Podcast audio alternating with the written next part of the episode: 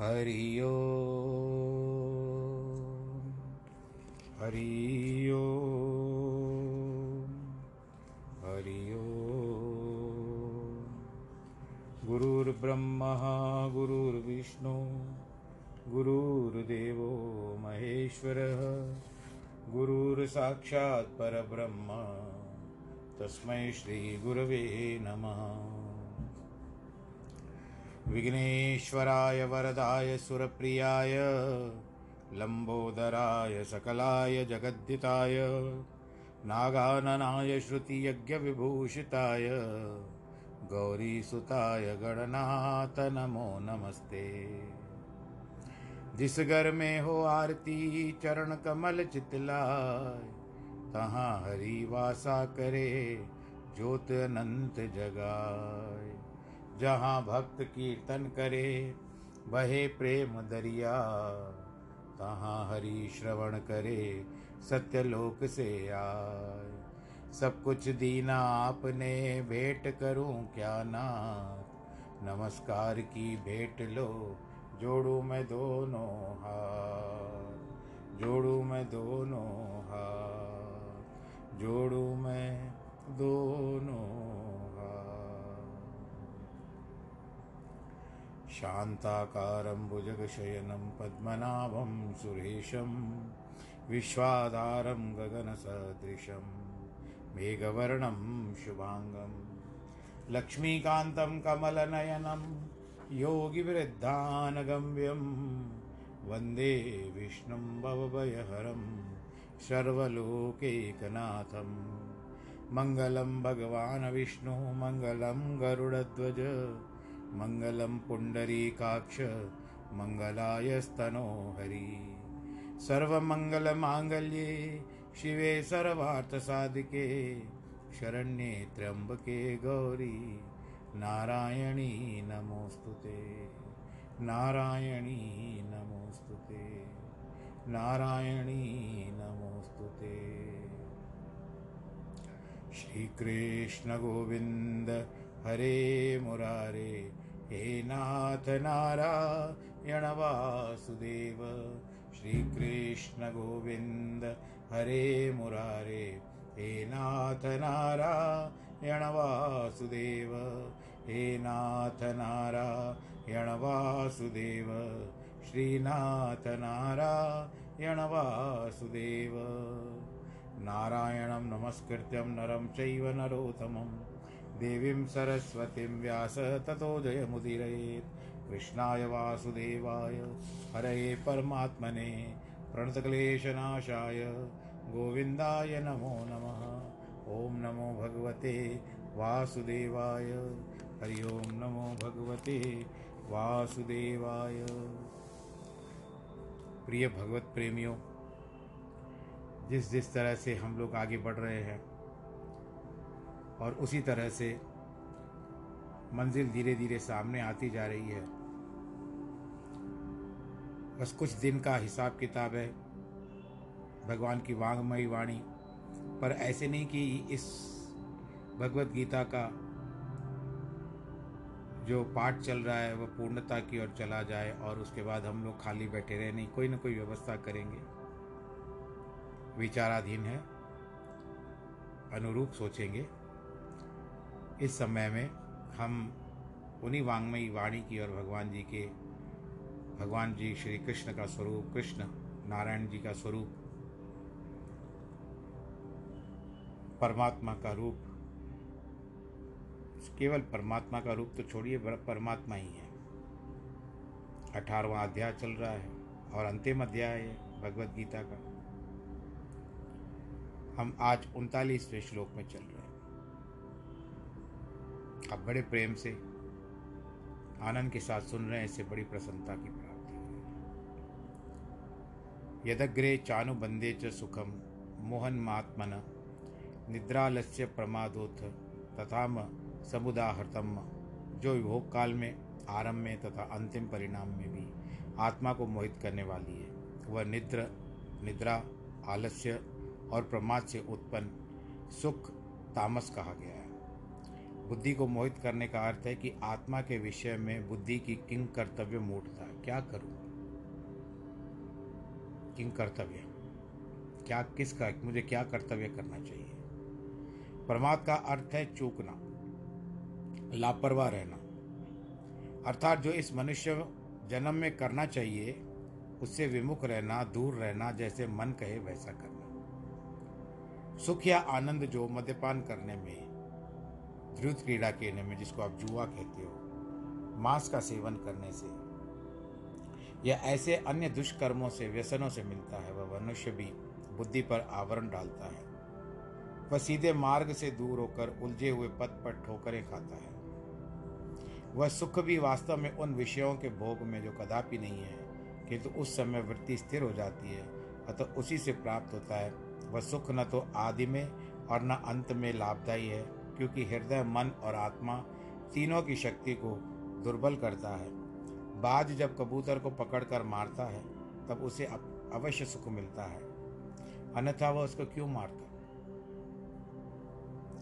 मृगेंद्र भी जब किसी पशु को पकड़ता है तो उसका उसको विधीन करता है, फाड़ता है, वह भी अपने सुख के लिए। पर यह सब सुख तामसी है। सात्विक और सच्चा सुख तो आत्मा और बुद्धि के मिलाप तथा समाधि से ही प्राप्त होता है।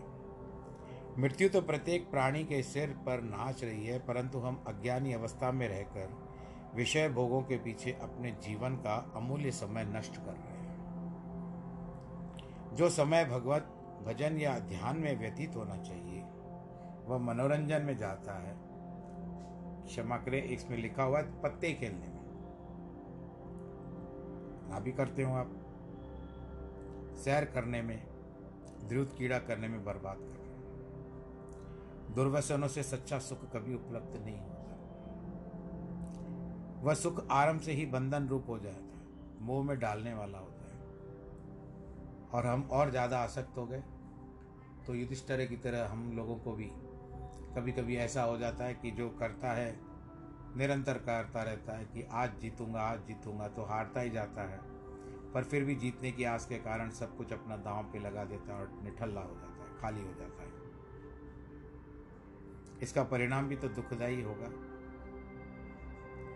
न तदस्ति पृथिव्याम या विधिवि देवेशु वह पुनः सत्वम प्रकृति जय मुक्तम यद्यपि स्यात् त्रिगुणे। पृथ्वी में या आकाश में अथवा स्वर्ग के देवताओं में, इसके अतिरिक्त और कहीं भी ऐसा कोई अस्तित्व, सत्व अर्थात चेतन या अचेतन पदार्थ या प्राणी नहीं है जो प्रकृति से उत्पन्न इन गुणों से मुक्त हो। हम इसको त्रिगुणी माया भी बोलते हैं, सतोगुण, रजोगुण या तमोगुण। जैसे सूत के धागे के अभाव में वस्त्र नहीं बन सकता। अगर कपड़ा बनाना है तो आपको तो धागा चाहिए। वैसे ही रक्त, मांस, मज्जा, हस्ती के बिना भी कोई प्राणी नहीं बन सकता।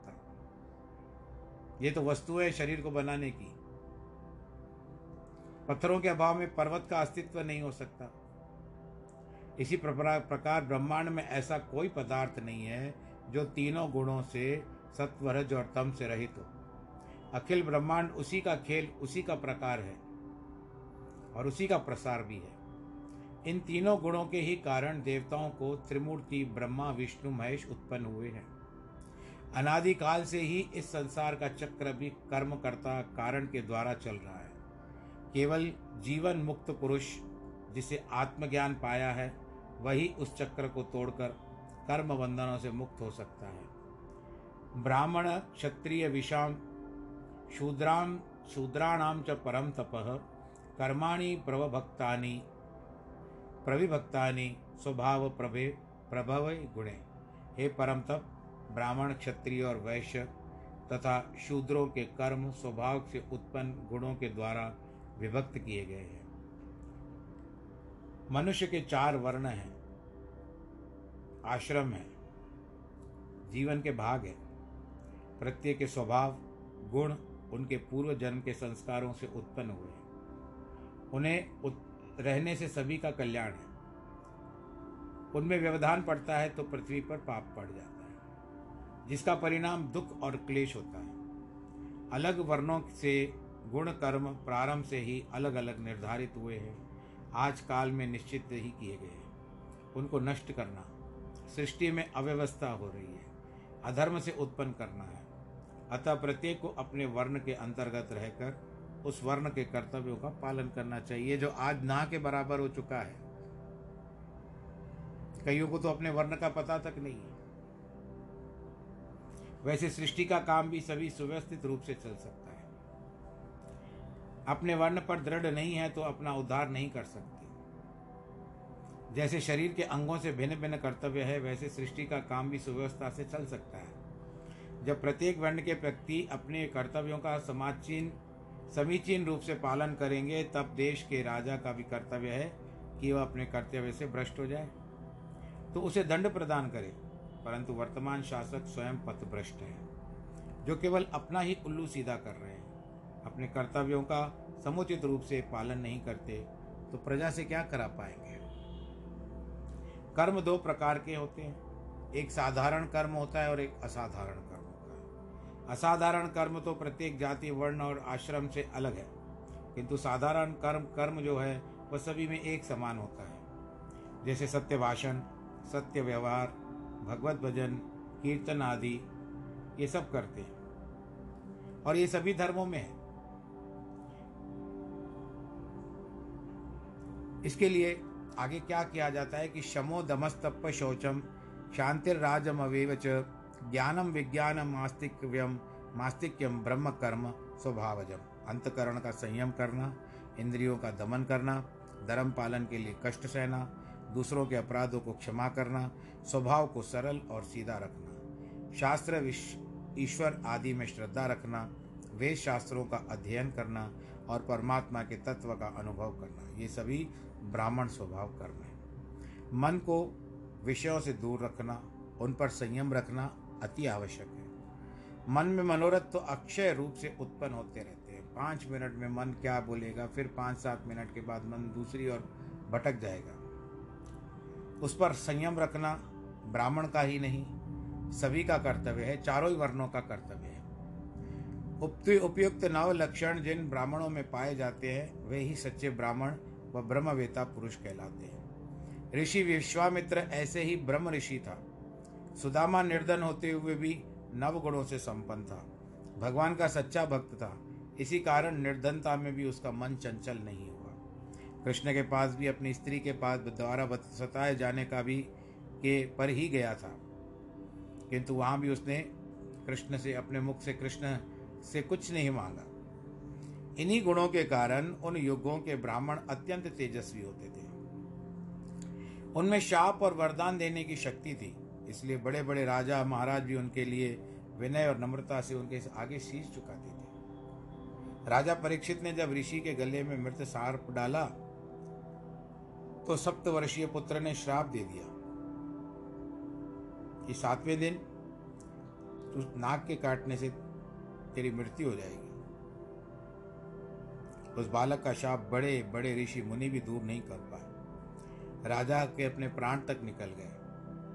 मस्तिष्क और शरीर का सर्वोत्तम अंग है। ये मस्तिष्क जो है, दिमाग, ये शरीर का सर्वोत्तम अंग है। यदि यह स्वस्थ न हो तो सारा शरीर दुर्बल हो जाता है, दुखी होता है। इसके लिए मस्तिष्क अब उसी दुर्बलता आ जाती है, वही स्वार्थ पर अगर स्वार्थ परायण हो जाता है तो जो अपना भला न कर सकता वो दूसरों का क्या भला करे कर पाएगा। सेठ या विषयी लोग हरिद्वार जैसे पवित्र तीर्थ तीर्थ स्थल पर जाते हैं। वे ब्राह्मण उन्हें ज्वालापुर ले जाकर हमारे पास जिस तरह से कहते हैं कि हमारे पास गीता जैसा अमूल्य शास्त्र है जो व्यवहार और परमार्थ दोनों का शिक्षा देते हैं, उन्हें होते हुए भी हम पतित हैं, क्योंकि हमसे शास्त्रों यदि प्रेम और श्रद्धा नहीं है। व्यर्थ में माथा टेकने की प्रवृत्ति को त्याग कर ग्रंथों और शास्त्रों के वचनों से पूर्ण विश्वास धर कर उन पर आचरण करने से हमारी सद्गति और मुक्ति होने वाली है, किसी अन्य रीति से नहीं। तो इस तरह से तोते को भी लगातार सिखाया जाता है तो तोता भी एक अच्छी वाणी बोलता है। तो यदि हम लोग भी रटन करते रहेंगे तो करते करते हमारी वाणी भी अच्छी हो जैसे ओजस्वी वाणी हो सकती है। शौर्य, तेजो, धृतिदाक्ष, युधे चाप चाप्य पलायनम दानमीश्वरम भावश्च क्षात्रम कर्म स्वभावजम। शूरता, वीरता, तेज, धैर्य यानी धृति, चतुरता और युद्ध से न भागना, दान करना, स्वाभाविक अर्थात निस्वार्थ भाव से सभी का चित्त हित सोचकर शासन के द्वारा प्रेम भाव से पुत्र के समान प्रजा का पालन करना, ये सभी क्षत्रिय धर्म के कर्तव्य हैं और कर्म है।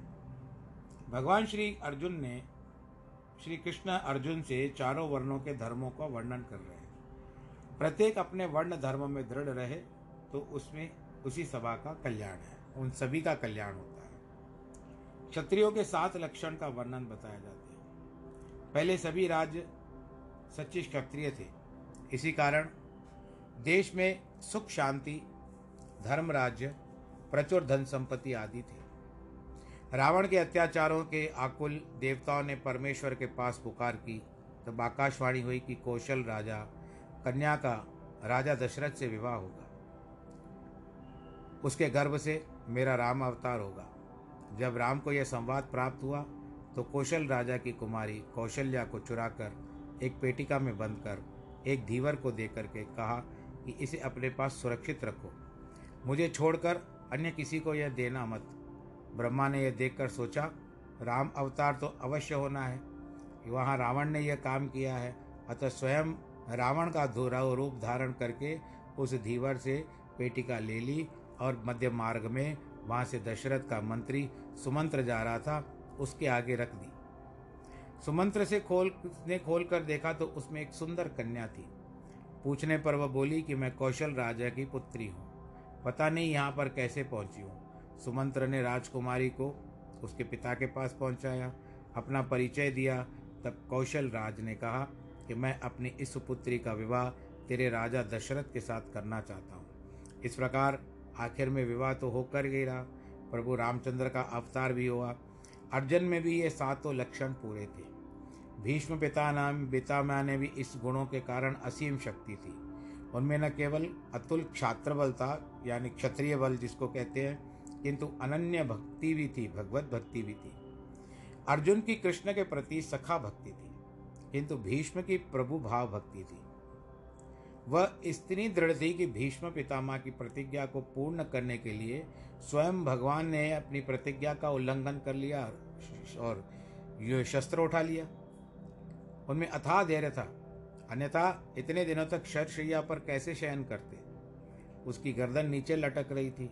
दुर्योधन ने सोचा कि इसे नीचे कोमल तकिया लगा दिया जाए, किंतु भीष्म ने उसे पसंद नहीं किया। अर्जुन से कहा तू इसकी योग्य व्यवस्था कर। अर्जुन समझ गया, तत्काल गांडी उठाकर उसमें ऐसे दो बाण छोड़े, ठीक उसके सिर के नीचे आ गए। भीष्म ने सिर उस पर रख दिया। आज क्षत्रियों का वह विद्या, बल, धैर्य लुप्त हो चुके हैं। गुरु गोविंद सिंह को इस क्षत्रिय विद्या का अच्छा अभ्यास था। दशम ग्रंथ में शस्त्रमाला में सभी शास्त्रों का नाम का उल्लेख किया है। रामायण में भी आया है कि भगवान राम ने एक बाण चलाया तो दूर पहाड़ी पर बैठे रावण के सर का मुकुट गिर गया, भाव भगवान के पास आ गया। महाभारत में कहा गया है कि शिवजी ने गांधारी और कुंती दोनों से कहा कि मुझे स्वर्ण सुमन चढ़ाएगी। सुमन का मतलब होता है फूल, उसको पुत, उसका पुत्र राज करेगा। गांधारी के पास तो धन का अभाव नहीं था, उसने तत्काल स्वर्ण सुमन बनाने का आरंभ किया, किंतु कुंती सेना वहां से कहां से लाती। यह देखकर अर्जुन ने प्रातःकाल बाण चलाकर कुबेर देवता के उपवन से सच्चे स्वर्ण सुमन लाकर शिव के मंदिर में बरसात करवा दी। उन फूलों से कुंती ने भगवान शंकर की पूजा की और वरदान पाया। बोलो शंकर भगवान की जय। कृषि गौरक्ष वाणिज्यम वैश्य कर्म स्वभावजम परिचर्यात्मकम कर्म शूद्रस्यापि स्वभावजम। खेती करना, गौ पालन करना, गायों को पालना तथा वाणिज्य व्यापार करना, ये वैश्य के स्वाभाविक कर्म है। सब वर्णों की सेवा करना शूद्र का कर्म है, वो भी उसका स्वाभाविक कर्म होना चाहिए। सभी को अपने अपने वर्ण के अंतर्गत रहते हुए अपने कर्तव्यों का पालन करने से परम पद मिल सकता है। यह वेद शास्त्रों में वर्णित है। जो इस नियम का उल्लंघन करता है वह दुखी होता है। पर ये सब बातें हैं आजकल एक स्थान पर चली गई है और एक सब बातें जो है एक सामान्य मनुष्य के रूप में मानी गई है। जाजाली नामक ब्राह्मण थे। ऋषि बनने से पूर्व अपनी स्त्री से कहा, मैं ब्राह्मण हूँ किंतु मुझ में तपोबल नहीं है जिसे प्राप्त करना आवश्यक है, अन्यथा हम सुख से न हो सकेंगे। अतः अनुमति दे कि मैं जाकर के तपस्या करूं, अपनी पत्नी से कहते हैं। ब्राह्मणी बोली, भगवत भजन और तपस्या में विघ्न डालना पाप है, अतः मैं बहुत खुशी से आपको जाने देती हूँ। वैराग्य शतक भर्तरी में आता है कि मात पिता गुरु नारी, जो विघ्ने हरि भजन माही, ताको डार उधार हरि भजन जन्म सफल कर। भगवत भजन में जो बाधा डाले उसको दूर करो। भक्ति करना कर्तव्य है, फिर चाहे वो माता पिता गुरु या स्त्री की क्यों न हो। प्रहलाद अपने पिता से दूर हो गए। बलि ने अपने गुरु शुक्राचार्य की आज्ञा को न मानते हुए भगवान वामन के तीन पैर भूमि दे दी। जाजाली भी अपनी पत्नी से अनुमति पाकर एक वृक्ष के तपस्या में प्रवृत्त हो गया। यहाँ तक कि पक्षियों ने उसकी जटाओं में घोंसले बना लिए तो भी उसको पता न चला।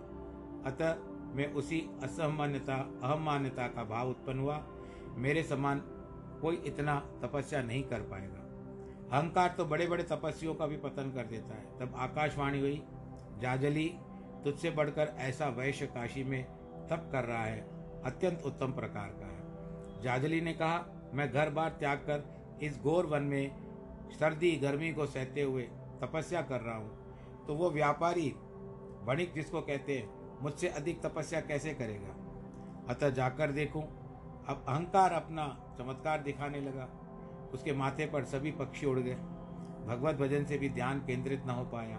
अतः काशी में उस वैश्य को खोज निकाला, उसकी दुकान के आगे जाकर बैठ गया। देखा कि प्रातः सवेरे से लेकर के वस्तुओं का विक्रय कर रहा है। रात्रि हुई, दुकान बंद की, घर की ओर चला। जाजली ने सोचा, सारा दिन तो यह केवल लेन देन में पड़ा रहा, न माला फेरी न भक्ति की, फिर ये तपस्वी कैसे हो गया। अतः उसने बोला, इस प्रकार की आकाशवाणी हुई। फिर पूछा, अब बताओ कि तुम कौन सा तप करते हो। वह बोला, प्रिय मैं तो कोई तप नहीं करता, प्रामाणिकता से वस्तु विक्रय कर बच्चों के लिए चार पैसे कमा लेता हूँ। जाजली बोला, तुमसे कुछ विशेषता अवश्य है तो मुझे बताओ। बणिक बोला, भैया मेरा धर्म तो इस तराजू में है, किसी को मैं तौल के कम नहीं देता, चाहे बालक हो या बूढ़ा। यदि मेरे तराजू में कुछ प्रभाव हो तो तुम्हारे माथे से उड़ा पक्षी पुनः वापस आ जाए। जाजली ने देखा कि वे सभी पक्षी अब वापस आ रहे हैं। वणिक ने उनसे पूछा, तुम इसके सिर पर नीड़ बनाकर रहते थे, फिर इसे छोड़कर क्यों चले गए। पक्षियों ने उत्तर दिया, जिस वृक्ष में आग लगती है हम वहाँ पर नहीं रह सकते, हम तो इसके माथे पर वृक्ष समझ रहे थे। इसकी बड़ी बड़ा बड़ी जटाएं जो ऐसे बन गई थी कि पेड़ की डालियाँ, तो हम लोग रहने के लिए आ गए। जब इसमें आग लग गई थी, अहंकार की आग लग गई थी, तो हम इसको छोड़ करके चले गए। जाजली ने आश्चर्यचकित होकर पूछा, मुझ में ऐसी क्या आग लगी थी। मतलब यही है कि एक सामान्य वैश्य ने भी अपने वर्ण के अंतर्गत रहते हुए प्रामाणिकता से अपने कर्तव्य को निभाया, वह भी भगवान का बड़ा भक्त माना गया, अंत में परम पद को प्राप्त हुआ। तो आप भी कर सकते हो, जैसे बताया जाता है ना, ये इसने किया तो इसने किया, तो आप भी कर सकते हो, परंतु आपका भाव प्रभु के प्रति सच्चा होना चाहिए। आप भी प्रभु को पा सकते हो, आप भी अपनी तराजू पे तोल सकते हो, अपने कर्मों को धर्म को रख करके। तो आप इस तरह से, रावण भी बड़ा शक्तिशाली था, उसको मारने वाला उसका अहंकार था। अहंकारी की मित्रता भी हानिकार होती है, उसके निकट रहना भी अहितकार होता है। एक कवि ने कहा है कि अहंकारी रावण की राजधानी लंका के चारों ओर रहने से सागर तक की महिमा घट गई। जो बंदरों ने उसके ऊपर भी सेतु बांध दिया, यानी बेचारे सागर की भी उतनी ताकत नहीं रही रावण के पास रहने से, लंका के रहने से। व्यापार में छल कपट करने वाला वैश्य भले लखपति हो जाए, परंतु अंत में दुख ही भोगना पड़ता है, उसका परलोक भी नष्ट हो जाता है। यदि धंधे में धर्माधर्म का विचार न रखा जाएगा तो भगवत भजन तो भगवत भजन किस प्रकार से उपलब्ध हो सकता है। गुरु नानक का प्रथम शिष्य भाई मनमुख बना। वो बड़ा व्यापारी था, बड़े बड़े जहाज़ों पर व्यवसाय करता। एक बार वह खंडोर गया, जहाँ पर उसने भाई लहणा नामक दुकानदार से पूछा, कुछ पैसों की शक्कर खरीदी। भाई लहणा शक्कर तोलकर उसे कागज़ में बांधने लगा, किंतु बांधने से पूर्व उसमें और शक्कर डालने लगा। मनमुख ने पूछा, एक बार तोलने के पश्चात थोड़ी शक्कर क्यों और डाली भाई? लहणा ने उत्तर दिया, कुछ कहीं कुछ कम शक्कर तोली हो तो कमी पूरी हो जाएगी, इसलिए। तो मनमुख ने कहा, तब मैं तुझसे सौदा लेने वाला नहीं है, आत्मविश्वास ही नहीं है, अतः तू तोल के अवश्य कम डालता होगा। यानी जो भी व्यवहार करता होगा उसमें कुछ न कुछ कम ज़्यादा करता ही होगा। भाई लहणा ने पूछा, प्रिय, यह शिक्षा तुझे कहाँ से मिली? मनमुख ने कहा मनसुख ने कहा कि मैं नानक देवता दा नानक देव का शिष्य हूँ, अतः मैं तो सौदा उसी से लूँगा जो धर्म का सौदा दे। तूने तो बाद में थोड़ी सी शक्कर और डाली, अतः मैं समझता हूँ कि तुम धर्म का तोल नहीं तोल रहे हो। अर्थात वैश्य के लिए छल कपट रहित प्रामाणिकता और धर्म से व्यवसाय करना ही भक्ति है। महाभारत में एक कसाई का दृष्टांत है, जो माता पिता का भक्त था, अपने व्यवसाय में पूरा प्रामाणिक था। मरणोपरांत उसे पूर्ण धर्मात्मा का पद प्राप्त हुआ। जो व्यवसाय में छल कपट मिलावट या तोल में बेईमानी आदि करते हैं, वे अधर्मी होते हैं और अपने परलोक तक को बिगाड़ देते हैं। एक महापुरुष ईश्वर का बड़ा भक्त था, जो अपने प्रेमियों को भी यही परामर्श देता कि सत्य का व्यवहार करो। प्रेमी भी उसके आदेश के अनुसार व्यवहार करने में प्रयत्न करते। एक कपड़े के दलाल ने भी ऐसा करने का निर्णय किया। उसके पास एक कोरी जुलाहा कपड़ा बेचने को आया। उसने व्यापारी से वह कपड़ा खरीदने को कहा। व्यापारी एक रुपये का चौदह हाथ कपड़ा मांगने लगा। वह कोरी एक रुपए का सिर्फ बारह हाथ कपड़ा देने को तैयार था। ऐसा करते करते तीन दिन बीत गए।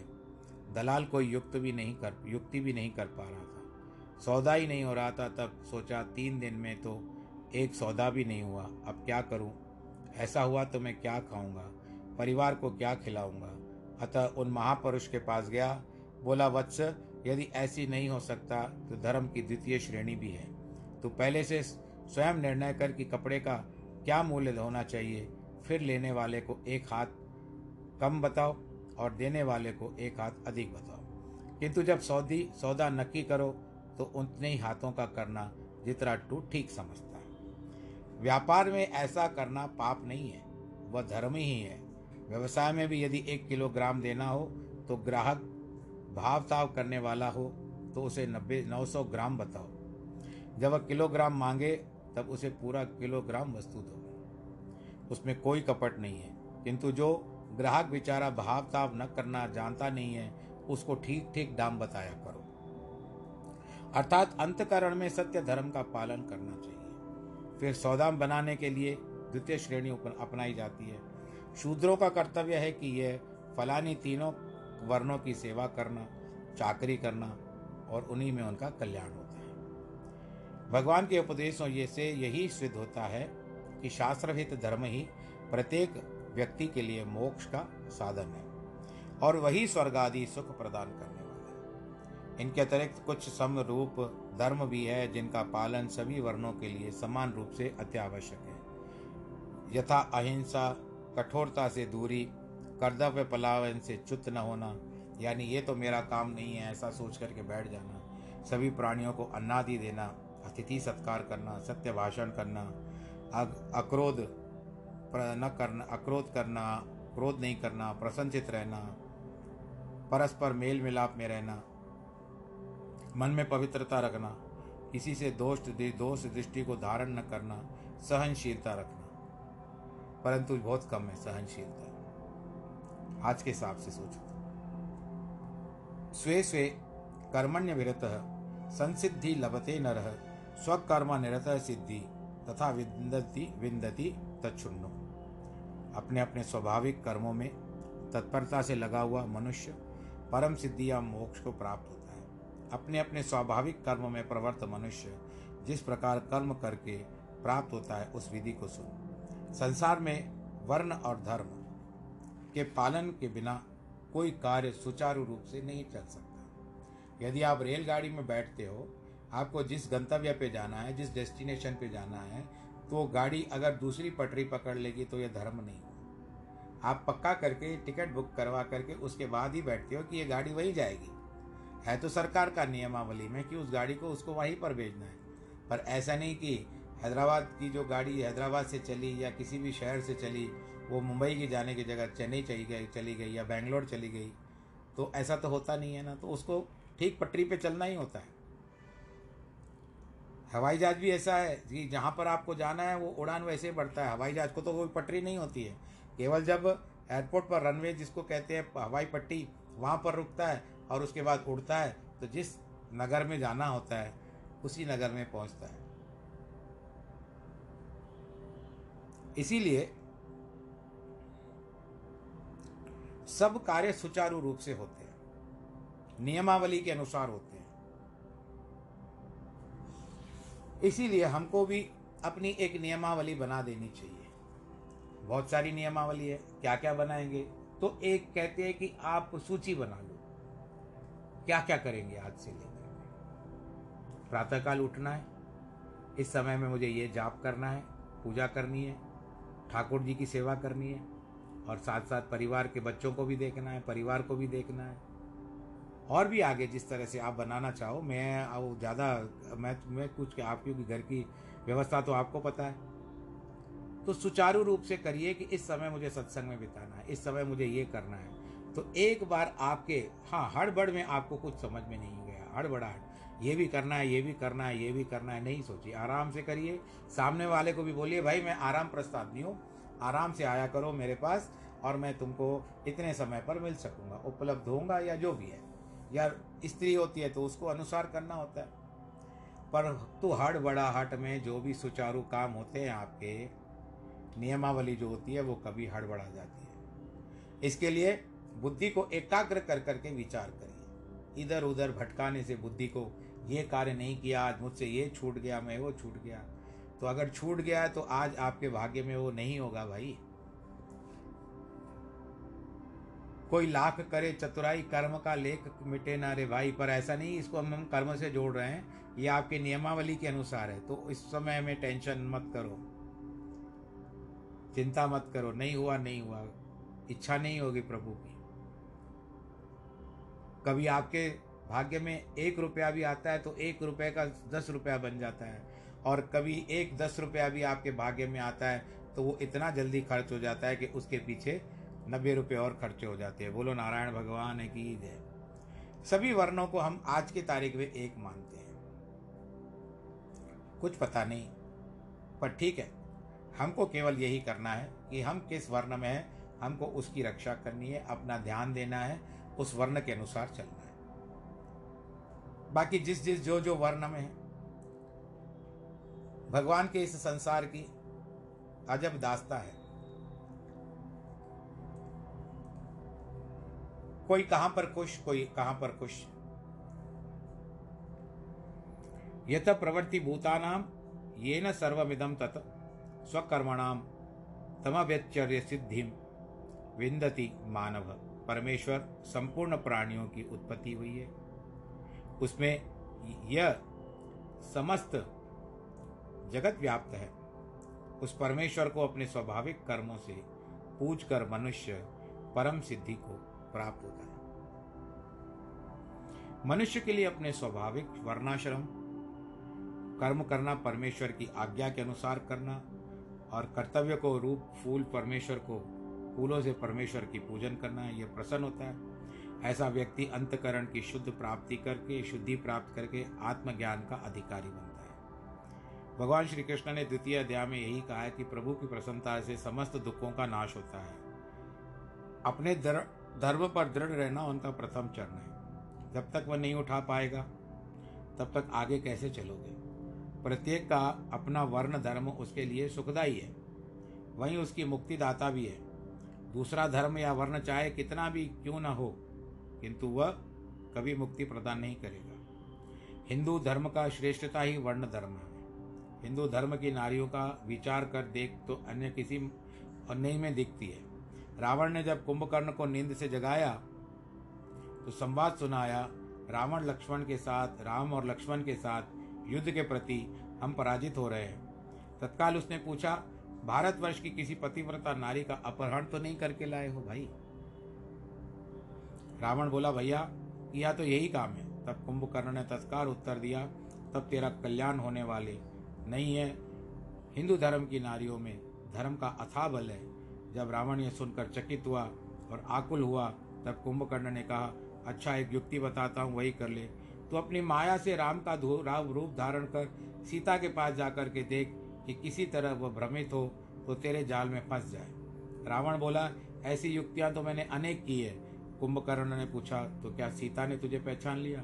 रावण ने कहा, नहीं, परंतु मैं जैसे राम का रूप धारण किया मेरा स्वभाव बदलने लगा। बोलो सियावर रामचंद्र की जय। मैं अपने आप को, ये जो दैत्य बुद्धि है वो जाने लगी और राम के गुण मेरे अंदर आने लगे। सद्वृत्ति जाग उठी, काम वासना भाग गई, भाव सब मन से निकल गए। फिर मैंने सती सीता के सम्मुख जाने का विचार ही नहीं किया। तब कुंभकर्ण का अधिकार है, तू अब तक नहीं समझता? जिसका राम का अगर तूने स्वांग भी रचा, उसका बाहर का रूप भी धारण किया, तो तेरे मन की मलिनता दूर हो रही है, धर्म का वास हो जाता है। उस राम की कितनी शक्ति होगी, यह सोचकर मनुष्य होगा पाप भी बड़ी कभी पुण्य से लड़ सकता है? बताओ, क्या अधर्म भी कभी धर्म से लड़कर जीता है? गुरु गोविंद सिंह जी जब औरंगजेब से युद्ध कर रहे थे, तब हिंदू में छह मास तक मुसलमानों की कैद में था। वह पुनः गुरु गोविंद के पास आया। उन्होंने कहा, तूने अन्न जल तो मलेच्छों का खाया है, किंतु किसी मलेच्छ स्त्री का संग तो नहीं किया। यदि किया है तो हिंदू धर्म से भ्रष्ट हुआ। वो बोला, मैंने ऐसा कोई कर्म नहीं किया। गुरु गोविंद ने उन्हें शुद्ध किया। कबीर जाति का कोरी था, उसने भी अपने वर्ण का व्यवसाय करके मुक्ति प्राप्त प्राप्त की। नामदेव ने अपने वर्ण धर्म के अंतर्गत मोक्ष को प्राप्त किया। प्रत्येक धर्म जिनका उद्देश्य है समाज का व्यवहार सुचारू रूप से चलता रहे, आनंद के साथ चलता रहे। भारतवर्ष में वर्ण धर्म का तो विशेष महत्व है, परंतु उसमें राजनीति नहीं होनी चाहिए। धर्म है, धर्म बचाएगा, पर धर्म के ऊपर राजनीति करना आरंभ करोगे तो अच्छी नहीं। इसलिए इस देश की महिमा अपरंपार है। यहीं पर सभी अवतार हुए हैं, ऋषि मुनि भी यहीं पर हुए हैं, भारतवर्ष में हुए हैं। भारत कर्म भूमि है, भक्त भी यहीं पर हुए, संत महात्मा भी कितने आए और उन्होंने अपना नाम किया। और गरुड़ पुराण में तो यहाँ कहा जाता है कि अच्छे अच्छे कर्मों के कारण बड़े बड़े राजा और जो ऋषि मुनि हैं वो धर्मराज की सभा में पार्षद बैठते हैं, काउंसलर्स बन करके बैठते हैं। तो इस तरह से इसी देश में उच्च कोटि की पतिव्रता नारियां भी हुई है, जिन्होंने अपने धर्म और जाति के लिए अपने प्राणों तक का त्याग कर दिया। पूरन भक्त की मजली माँ जाति की चमार थी। जब पूरन ने देखा कि उसका मन विकृत हो गया है, तत्काल संभाल कर उपयुक्त उच्चारण किया और कुमार्ग पर पाँव नहीं रखा। तो ये है भारतवर्ष की श्रेष्ठता। आज हम भी इस बात पर गर्व करते हैं कि हम भी भारत में उत्पन्न हुए हैं और भारत में जिएंगे। और अगर जब भी कर्मभूमि है, जैसे राजा खटवांग ने किया था, भारत में ही उसने कर्मभूमि समझा और अपने क्षेत्र में ही जाकर के प्राण त्याग दिए थे। तो आज के इस प्रसंग को समाप्त करने का संदेश आ चुका है। आप सब लोग प्रसन्न रहें, खुश रहें, आनंद के साथ रहें। आनंद के साथ क्या रहे, आप तो आनंद के सागर में गोते लगाते रहें, बस यही बड़ी प्रसन्नता की बात है। आज जिनके वैवाहिक वर्षगांठ है या उनके किसी भी परिवार के सदस्य का हो, उनको बहुत बहुत बधाई, आशीर्वाद। और उसके बाद जिसका जन्मदिन है उसको भी बहुत बहुत आशीर्वाद। अन्यथा जो भी परिवार के भी हों अथवा उनको भी ढेर सारे आशीर्वाद। आप खुश रहें, सतर्क रहें, सैनिटाइज़र मास्क का प्रयोग करें, सोशल डिस्टेंस मेंटेन करें। सर्वे भवन्तु सुखिनः, सर्वे सन्तु निरामया, सर्वे भद्राणि पश्यन्तु, माँ कश्चित् दुःख भाग् भवेत्। नमो नारायण।